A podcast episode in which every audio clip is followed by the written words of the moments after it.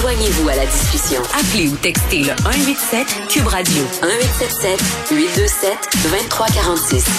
Hello. L'expérience inédite de l'artiste Jeanne Spetter de former une relation amoureuse contractualisée de 365 jours, dont un an, avec un pur inconnu, s'est terminé plus tôt que prévu. On lui avait parlé à Jeanne Spetter au tout début de cette expérience-là. Elle est de retour pour nous parler de sa conclusion. Jeanne, bonjour. Bonjour. bon, euh, moi, écoutez, j'ai suivi euh, vos aventures sur Instagram euh, le temps que ça aura duré, donc 317 jours. Mais pour les auditeurs là, qui ne savent pas quelle est cette expérience que vous avez expérimentée pendant quand même un long moment, là, cette relation amoureuse contractualisée, pouvez-vous un peu nous expliquer ça consistait en quoi? Oui, ben, volontiers. Euh, alors en fait, il s'agissait d'un contrat que j'ai écrit qui s'appelle le contrat de relation amoureuse de qualité, mmh. qui entendait euh, coucher sur papier tous toutes les termes euh, d'une relation amoureuse euh, hétéronormative. Donc toutes euh, toutes les clauses qu'on ne se dit pas généralement, mais qui constituent les règles euh, tacites de nos relations amoureuses. Et le but c'est de, les coucher sur papier, de mmh. les rendre extrêmement claires et puis ensuite euh, de vivre en fait une relation amoureuse euh, régulée comme ça par un contrat pendant euh, une année mm. et voir si de là des sentiments pouvaient pouvaient naître entre deux inconnus sans qu'a priori il y ait une et une, une comment on dit une une, une chimie attirance oui. Euh, ouais c'est ça exactement euh, sans qu'il y ait euh, cette attirance là du flirt de la drague et tout ça mais vraiment de dire ok a priori sans qu'il y ait rien du tout entre deux personnes si on met euh, sans, sans la drague, si on met juste le, le cadre d'une relation romantique entre deux inconnus, mm qu'est-ce que ça qu'est-ce que ça peut susciter entre ces deux personnes? Et aussi ben le point de vue un peu politique de, de mettre euh, sur papier nos euh, les choses qu'on considère comme normales, mais qui en fait sont, sont déjà des choix, mais qu'on choisit plus vraiment quand on rentre dans une relation amoureuse. Oui, puis en même temps, on est dans cette idée, euh, en tout cas, je crois là, corrigez-moi si je me trompe, que les relations amoureuses d'avant, où tout était clair, où c'était presque une entente tacite entre deux personnes, ça fonctionnait beaucoup mieux hein, que le couple aujourd'hui, euh, qui éclate. Mm-hmm. Je sais pas si c'était dans vos intentions de départ d'explorer ça, parce que c'est une démarche artistique aussi. Là, vous êtes une artiste performeuse, mais dites-moi là, vous rencontrez cet homme-là, je pense que c'est Mike, son nom. Euh, vous vivez euh, bon cette expérience-là. Puis quand on s'était parlé, vous étiez encore dans les balbutiements, c'est-à-dire c'était en train euh, de se placer tout ça là, en bon québécois. Là, vous mm-hmm. appreniez à vous connaître. Là, 317 jours. Qu'est-ce que vous avez appris sur le couple et, et sur vous-même, Jeanne? On est tant de choses. je, je le sais. Non, mais en fait, je m'attendais à, En fait, un de mes buts, c'était de d'essayer de comprendre qu'est-ce qui constitue nos relations amoureuses et de comprendre un peu qu'est-ce qui fait qu'on crée un couple, qu'est-ce qui fait que le, le couple, c'est encore une entité euh, qui est vraiment nécessaire dans nos sociétés. Mm euh, et de comprendre, oui, qu'est-ce qui crée la romance, qu'est-ce que c'est l'amour, euh, what is love, quoi, comme cette, enfin, cette chanson euh, populaire. Mais, mais, mais finalement, alors je dois dire que j'ai plus de questions que de réponses à la fin de l'expérience là. Et en fait, ça m'a vraiment surtout mise en face de certains fonctionnements plus personnels qui, qui, qui ne pouvaient pas fonctionner euh, mm. dans cette relation de couple parce qu'en fait ça constituait aussi ma première euh, relation de couple euh, normative comme ça donc pour moi c'était une expérience inédite et donc je me suis retrouvée face à des, des problèmes de communication de enfin plein de choses qui sont constituantes du couple mais qui aussi enfin ça parle pas que de ça. C'est aussi, c'était un peu mon rapport au monde, le fait que, en fait, j'ai vraiment besoin de solitude au quotidien, et puis que le couple, ben, laisse pas vraiment place à ça. Euh, ou comment est-ce qu'on peut imaginer le couple justement en mm. laissant place à la solitude de, des deux partenaires ou voilà c'était un peu ça je peux pas vous dire exactement précisément ce que j'ai appris mm. pour l'instant c'est encore un peu un peu frais, un peu. Euh, mais plus de plus de questions que de réponses. Il me, semble que, que, ça en dit déjà beaucoup. Euh, dans le contrat, il y a les heures passées ensemble, les nuits partagées, le nombre de rapports sexuels, les événements, les infractions aussi. Moi, c'est la transparence dont vous avez fait l'objet là tout le long de cette expérience-là qui mhm. euh, m'a un peu euh, surprise parce qu'on n'est pas habitué à ça, surtout pas sur des supports comme mhm. Instagram là, où on nous vend euh, mhm. l'authenticité, mais qu'en fait c'est une, une, une authenticité qui était très théâtralisée. Euh, je, sais que vous voulez pas axer sur euh, bon les échanges sexuels pendant cette relation là euh, parce que c'est un peu malaisant, on va se le dire, mais mais quand même de, s'imposer ça, moi comme comme madame là, comme femme, je regardais ça puis je me disais mais comment on fait pour s'avancer là-dedans en, sachant qu'on va être obligé entre guillemets d'avoir des rapports sexuels avec un inconnu? Ouais, mais en fait ce qui était intéressant, c'est justement en fait cette démarche de rentrer dans une relation amoureuse avec quelqu'un qu'on n'a pas choisi parce qu'on est attiré. C'est ça. Du coup, en fait, ça crée que euh, la relation sexuelle ou toute forme de relation physique, parce que aussi relation sexuelle, ben l'intérêt de cette performance c'était aussi de définir qu'est-ce que c'est le sexe, enfin, qu'est-ce que c'est faire du sexe ensemble. Euh, à partir de quand c'est du sexe Je pense pas que c'est de la pénétration ou enfin voilà, ça, ça peut être aussi plein d'autres choses.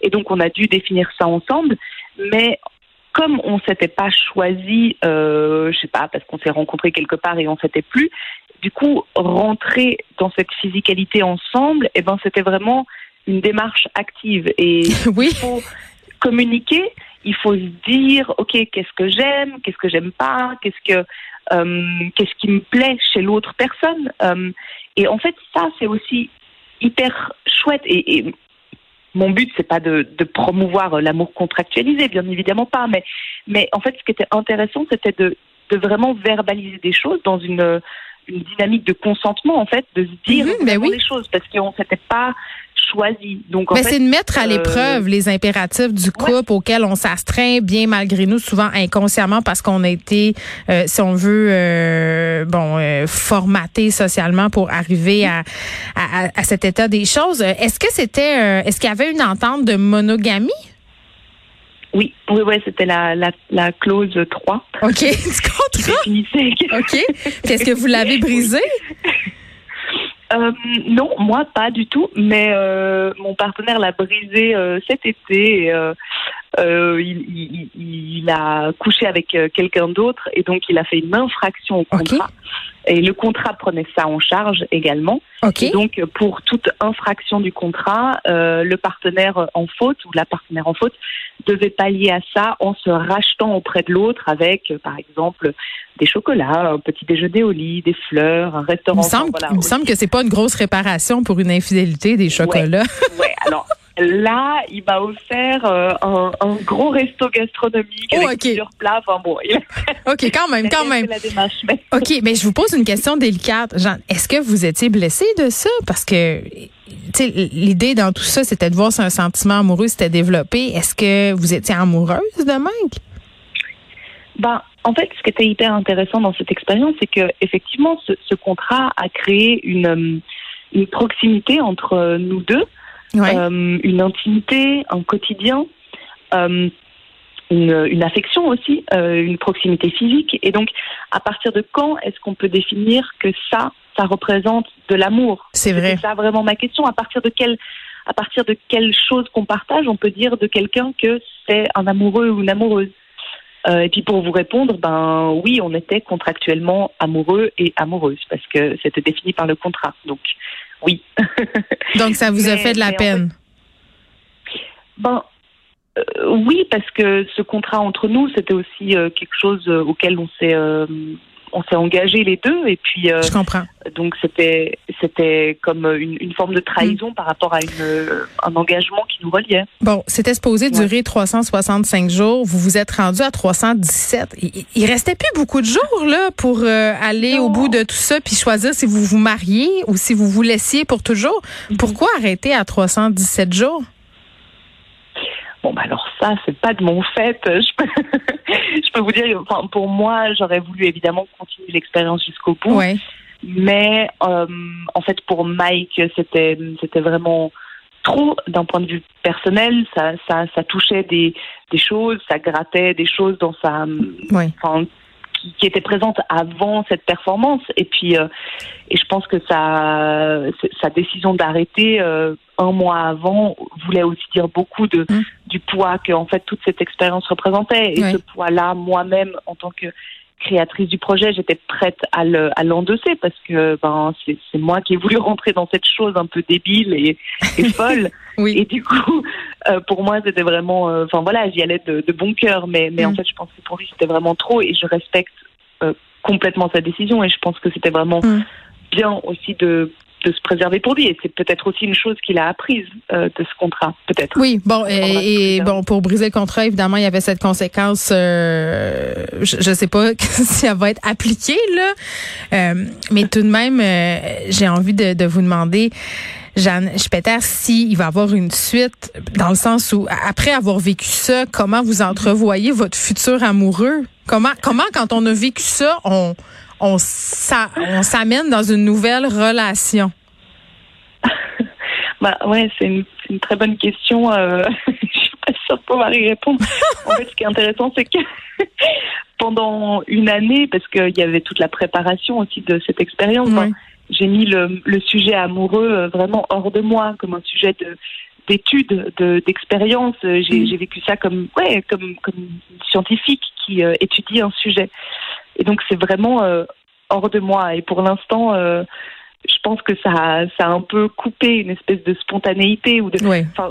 J'analyse euh, toute cette année avec Mike tous nos rapports romantiques contractualisés certes, mais tout était analysé et donc là, je pense que j'ai coupé une espèce de, de chose un peu normale euh, de l'amour. Peut-être que j'ai un peu cassé quelque chose. C'est de revenir dans cette espèce de naïveté qui nous permet de s'avancer là-dedans, euh, même si on sait habituellement comment ça finit. Là, il y a des auditeurs qui m'écrivent, Jeanne, euh, puis ils veulent savoir où on peut trouver ce fameux contrat, parce que ils veulent savoir si un, ils veulent, ils veulent l'essayer dans leur vie. Ils sont curieux. Est-ce qu'il y a un endroit où on peut le lire, oh ce contrat-là? Euh, bon, alors on peut pas le lire, mais par contre on peut on peut avoir toute la documentation du euh, du quotidien du couple sur la, le compte Instagram Relations amoureuses de qualité. Et par ailleurs, euh, je vais sûrement continuer un peu à documenter la la rupture comme euh, aussi comme une partie en fait de la relation. C'est sûr. Euh, parce que une rupture, bah en fait, enfin c'est toujours être en lien avec l'autre quelque part. Et puis, comment est-ce qu'on oublie l'autre? Comment est-ce qu'on oublie son visage, son regard, son odeur? Comment est-ce qu'on pense encore à lui des fois Mais Oui. Comment les autres Ça m'intéresse aussi de documenter encore un petit peu. Ben oui, puis c'est euh, fascinant dans une rupture comment l'autre devient tout à coup étranger à, soi. Donc ça, c'est c'est quand même assez particulier. On a eu une relation fusionnelle avec quelqu'un pendant des années, quand tout à coup, bang, coupure, il se passe. Ben oui. Puis là, clairement, on va continuer euh, à suivre euh, vos péripéties. Jeanne, c'est sûr que vous allez revenir euh, à ce micro. Merci beaucoup d'avoir partagé avec nous cette relation amoureuse de qualité contractualisée pendant 317 jours. C'est quand même pas rien, Jeanne Spetter, qui est artiste performeuse. Merci beaucoup. Merci à vous. Merci beaucoup de m'avoir rappelé. Au revoir.